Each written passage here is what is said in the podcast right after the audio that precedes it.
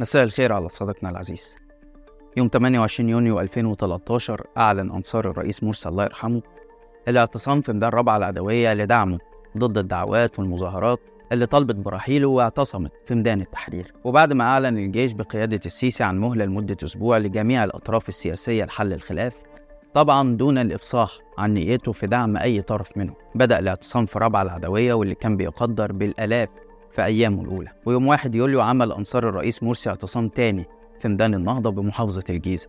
وكان في الوقت ده بيصادف دعوة حركة تمرد للتظاهر في ميدان التحرير وقصاد قصر الاتحادية الرئاسي واللي بدأت تظهر فيه أصوات للمرة الأولى بتدخل الجيش للإطاحة بالرئيس مرسي. يوم 3 يوليو بقى ألقى السيسي بيان الانقلاب الشهير اللي أعلن فيه الإطاحة بالرئيس مرسي وإيقاف العمل بالدستور وتولي رئيس المحكمة الدستورية عدلي منصور إدارة شؤون البلاد مؤقتا بعد بيان الانقلاب طبعا احتفل عدد كبير من معارضي الرئيس محمد مرسي في الشوارع وفي ميدان التحرير طول الليل. وفضل الجيش يحدف عليهم من طيارات والهليكوبتر هدايا وكوبونات خصم من منافذ القوات المسلحة الأجهزة الكهربائية وعلى الجنب التاني عدد كبير من المصريين نزلوا يدعموا الرئيس مرسي في ميدان رابعة رفضا للانقلاب العسكري. بعد الساعات الأولى من بيان السيسي عدد كبير من الناس اللي نزلت ضد الرئيس مرسي في التحرير عارضة الانقلاب بسبب رفضها لتدخل الجيش في الحكم. وغالبيتهم طبعا كانت من قوى المعارضة الليبرالية زي 6 أبريل وشافوا إن ده انقلاب على الديمقراطية. وده طبعا زود عدد المتعاطفين مع الرئيس محمد مرسي. يوم 5 يوليو بعد أنباء عن تواجد الرئيس مرسي واحتجازه بدار الحرس الجمهوري توجه أنصار الرئيس مرسي للاعتصام قصاد دار الحرس اللي بيبعد دقائق عن ميدان رابعة عشان يوم 8 يوليو يقوم الجيش باستخدام الرصاص للمرة الأولى. ضد أنصار مرسي ويفض الاعتصام بالقوة ويقتل أكتر من 50 ويصيب أكتر من 400 ورغم إن الجيش هو اللي أطلق رصاصة العنف الأولى إلا أننا اتفاجئنا يوم 26 يوليو بمظاهرة لأنصار السيسي دعا عليها هو بنفسه عشان ياخد تفويض لمواجهة الإرهاب المحتمل. ينزلوا ليه؟ ينزلوا عشان يدوني تفويض وأمر بإني أواجه العنف والإرهاب المحتمل. وطبعا السيسي مستناش كتير وبعدها بيوم واحد بس الجيش وقوات الأمن قتلوا أكتر من 100 شخص عند مدخل رابعة العدوية واللي اتعرفت بعد كده بأحداث المنصة طبعا الأحداث دي زودت تعاطف كتير من المصريين تجاه معتصمين رابعة العدوية اللي رغم كل ده ما طلعش منهم رصاصة وكان شعارهم السلمية في الاعتصام وعملوا بوابات على مداخل الميدان لمنع دخول أي سلاح لمقر الاعتصام. لكن طول الفترة دي كان السيسي بيسخر الإعلام وكل الوسائل لشيطنة المعتصمين برابعة العدوية ويكلمك عن الأسلحة اللي فيها والجثث اللي مدفونة تحت الأرض عشان يحولهم إرهابيين. ويدي لنفسه مبرر لقتلهم دون محاسبة رغم إن كل الوسطاء والحقوقيين نفوا ده لما راحوا لاعتصام رابعة بنفسهم. لحد ما السيسي قرر يفض الاعتصام وادى الأوامر لقوات الجيش والشرطة بقتل المعتصمين السلميين واللي سقط خلال الأحداث دي الآلاف من المصريين. وتحول فض رابعة من اليوم ده لعنة بالطارد السيسي. إيه اللي حصل في رابعة وليه لازم نفتكر الأحداث دي رغم مرور عشر سنين كاملة عليها وإزاي السيسي قسم المصريين. ده اللي هنعرفه معاكم في حلقة النهاردة. أنا عبد الرحمن عمر وده برنامج الحكاية.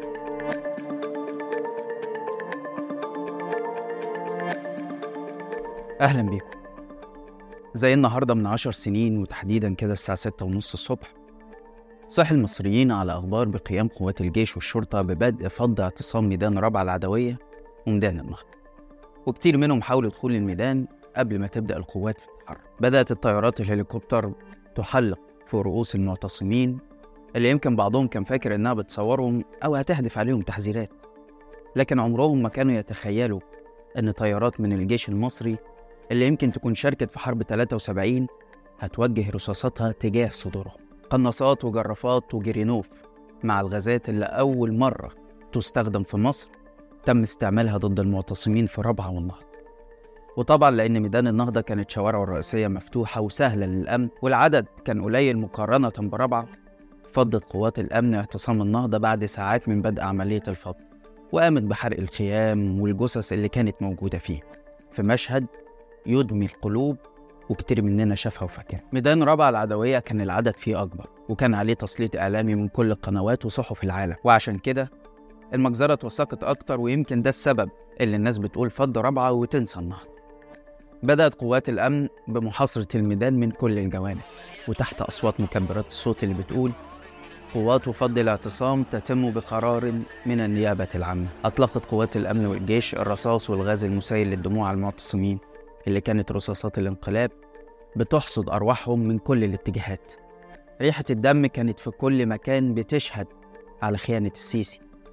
الناس كانت بيجي لها أخبار وفاة أصدقائها وقرايبها كل دقيقة تقريبا. ما بقوش عارفين يحزنوا على مين ولا مين.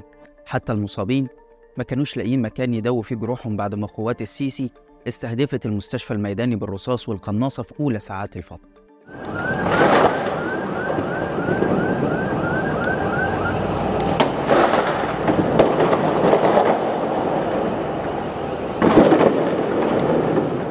مشاهد كتير من الإهانة للبلد قبل ما تكون إهانة للمعتصمين وهم نايمين على بطنهم زي أسرى الحرب قصاد أسلحة الجيش والشرطة قبل ما يتم اعتقالهم. واللي كل ذنبهم إنهم رفضوا الانقلاب واختاروا الوقوف مع الرئيس مرسي. في اليوم ده مات بحسب أقل تقدير من وزارة الصحة التابعة للسيسي أكتر من 670 شخص وأصيب أكتر من 4400 شخص. في حين بتقول رواية الإخوان إنه تم قتل 2200 شخص في اليوم ده ووثق كتاب مجزرة رابعة بين الرواية والتوثيق في إصداره الثاني 802 قتيلا في أحداث فض اعتصام رابعة العدوية فقط. اللي حصل في رابعة أكتر من إنه يتحكي في حلقة واحدة أو حتى سلسلة حلقات. لكن خلينا أسيبك لشهادات مختصرة من ناس شاهدوا المجزرة ونجوا منها. أظن ما بين الظهر والعصر كده شفت الطيران بيطير في مستوى منخفض ورأيت بعيني إن ال- القذائف بتخرج من الطيارات بتقصف ال- المنصة والجثث اللي كانت حواليها وأيضا بتقصف المستشفى الميداني. المشهد اللي مش قادر أنساه في يوم الفض هو مشهد الطيران اللي بيطلق قذائفه كما لو كان في معركة حربية وبيطلقها على مست- المستشفى وبيطلقها على جثث موتى. قدام عيني كان أحد الش- الشباب نايم في خيمته قريبة من مدخل كوبري جامعة اللي هو ميدان النهضة. آه، قايم من خيمة بسرعة بيقول في إيه واقف حتى واقف قدام رافع إيده الاثنين قدام ال- الدبابة اللي داخلة وفيها القناص بتاع. وبيعمل لهم إحنا ما بنعملش حاجة يعني رافع ايده كده سلمية سلمية تم قنصه من ال من ال- العسكري أو الضابط اللي واقف في قلب الدبابة دي واستشهد في ساعتها وداسته الدبابة وكملت. طبعا قعدنا فترة كتير هناك آه، وكان في آم، آه، قناص بس إحنا مش شايفينه فين. يعني آه، في حالات بتقع قدامنا ومش عارفين الإصابة جاية منين. أنا نفسي تعرضت لحاجة زي كده كنت آه، لابسة ساعتها آه، نقاب من اللي هو السعودي دوت فلقيت حاجة راحت معدية فوق النقاب وراحت نازلة واقعة قدامي. آه، قطعت النقاب ووقعت. آه، بصيت لقيتها رصاصة يعني. قدر الله يعني ما حصليش حاجة بس آه، يعني المش- المشهد ده حصل معايا أنا شخصيا. عشرات المفقودين منذ فض رابعة اللي أهاليهم ما يعرفوش عنهم حاجة هل هم معتقلين ولا أموات؟ جثث اتحرقت مع خيام المعتصمين وجرافات الجيش. ما رعتش حرمتهم وشالتها وسط الشارع. صرخات في كل أرجاء الميدان من الخوف أو من الحزن على اللي مات. الحقيقة إن مفيش حد نجا من المجزرة لأن حتى اللي ما ماتش في اليوم ده سابت جواه ذكرى ومشاهد هتفضل مأثرة فيه يمكن طول حياته كلها. المبكي بقى أكتر يا صديقي العزيز إن رغم الجرائم اللي ارتكبها الأمن والجيش في حق المعتصمين السيسي بيحاكم الآلاف منهم بتهمة تنظيم اعتصام غير سلمي. وفي كتير منهم موجود في السجون والمعتقلات لحد وقتنا الحالي. في الوقت اللي حصن فيه نفسه وظباطه من أي مساءلة قانونية مستقبلا بسبب قتل المعتصمين. نائب رئيس حزب الوسط والبرلمان السابق عصام سلطان من ضمن الناس دي واللي اتحكم عليه بعد ما تم اعتقاله بعد فض الاعتصام بالسجن 25 سنة بتهمة مشاركته في اعتصام رابعة العدوية. غير 75 شخص تم إصدار أحكام الإعدام ضدهم لنفس التهمة. الحقيقة إن مسألة قتل المعتصمين والمتظاهرين واعتقالهم اللي مارسها السيسي ضدهم ما كانتش وليدة الصدفة أو الظروف لأن حتى في رواية نظام السيسي في وجود أسلحة داخل مقر الاعتصام كانت هتبقى نتيجته مختلفة في عدد ضحايا الجيش والشرطة. لكن السيسي كان هدفه إبادة تيار سياسي بعينه للتمهيد لحكمه بعد كده. وحتى لو السيسي كان عايز يفض الاعتصام بعدد خسائر أقل من المعتصمين كان هيقدر.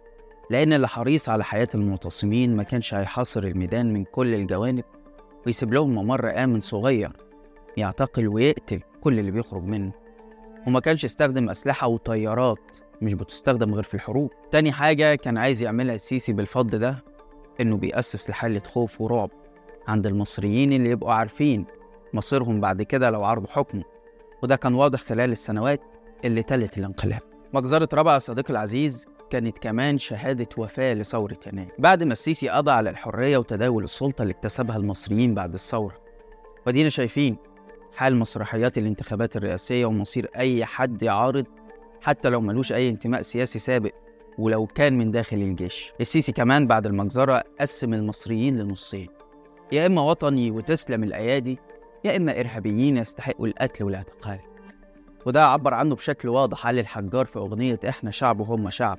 اللي عملها بعد الانقلاب واللي قال فيها لينا رب وليكوا رب اللي هو إلحاد من الآخر. لو لاحظت يا صديقي إن في كلامي ده ما اتكلمتش عن الحالة السياسية في مصر في الوقت ده والأزمات الاقتصادية وغيره كتير لأن ببساطة أنا هنا مش بدافع عن الرئيس مرسي أو الإخوان وحكمهم لأن كل واحد حر في توجهه السياسي واعتقاداته لأن ده حق بيكفله الدستور ولو أنت شايف مرسي والإخوان فشلوا فده حقك والعكس صحيح.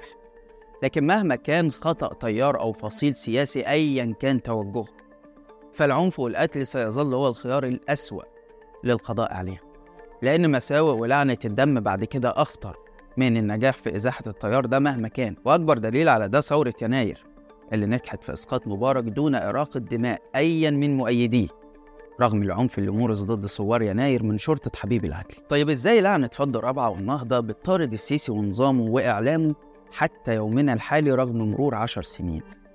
أنا هقول السيسي دايما خايف على حياته من الشعب رغم سيطرته الأمنية الشديدة.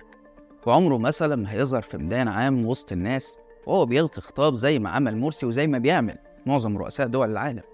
ودايما هتلاقيه لما بيظهر في تجمعات مستخبي ورا زجاج وحواجز مقاومة للرصاص. تاني حاجة إن النظام نفسه بقى حاسس إنه مطارد. وعشان كده السيسي حسن الضباط اللي شاركوا في الفض من المساءلة القانونية. ومنح كبار الضباط اللي شاركوا في الفترة دي معاملة الوزير أو منصب أعلى وبيتمتعوا بجميع المزايا والحقوق المقررة للوزراء في الحكومة. ما تم تجاه الشرطة خلال السنتين اللي فاتوا أفرز مناخ جديد يا أحمد.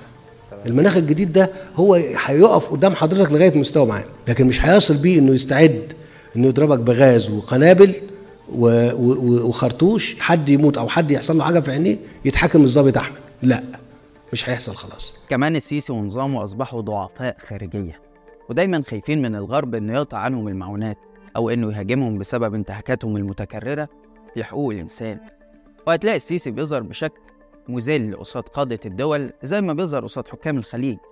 فتلاقي السعودية بتبعت نائب أمير مكة يستقبله وتلاقي أبي أحمد قاعد قصاده حاطط رجل على رجل. وتلاقي بايدن ماسكه من قفاه وهو ماشي جنبه. كمان السيسي لما يسافر لأي دولة أوروبية هتلاقيه دايما خايف من مظاهرات المصريين اللي عايشين هناك اللي بتهاجمه هو وإعلاميين النظام. غير الدعاوى القضائية اللي مرفوعة ضدهم ومع كل ذكرى انقلاب هتلاقي السيسي دايما مسخر إعلاميينه يهاجموا رابعة وأحداثها ويصوروه بدور البطل المنقذ اللي خلص مصر من الإرهاب المحتمل لدرجة إنه بنفسه أشرف على مسلسل الاختيار وجاب الأستاذ ياسر جلال الطويل يقوم بدوره عشان يحسن صورته والحاجات اللي معرفش يمسكها على المعتصمين في رابعة يعملها في مسلسل ويستشهد بيها في إعلامه كأنها حقيقة. السيسي وإعلامه لعنة رابعة بتطاردهم لدرجة إنهم خايفين من مجرد عرض فيلم ذكريات مسبحة اللي بيتعرض في لندن وبيتكلم عن أحداث فض الاعتصام. وطلعوا يهاجموه وينفوا فيديوهات الفض اللي المصريين عاشوها بنفسهم. ويقول لك فيديوهات مفبركة ومركبة وبالتعاون مع المخابرات البريطانية. وكأن الفض ده حصل من قرون مش من عشر سنين. جماعة الإخوان الإرهابية مع المخابرات الإنجليزية وأنا بعني الكلام. مع المخابرات الإنجليزية جهزوا لحملة لاستهداف مصر واستهداف الدولة والرئيس. جاهزين مع بعض كده يعملوا فيلم مفبرك تمثيلي مشاهد مزيفة مشاهد مركبة عشان يقولوا حصل إيه من عشر سنين. لعنة الانقلاب يا صديقي العزيز طالت الكل.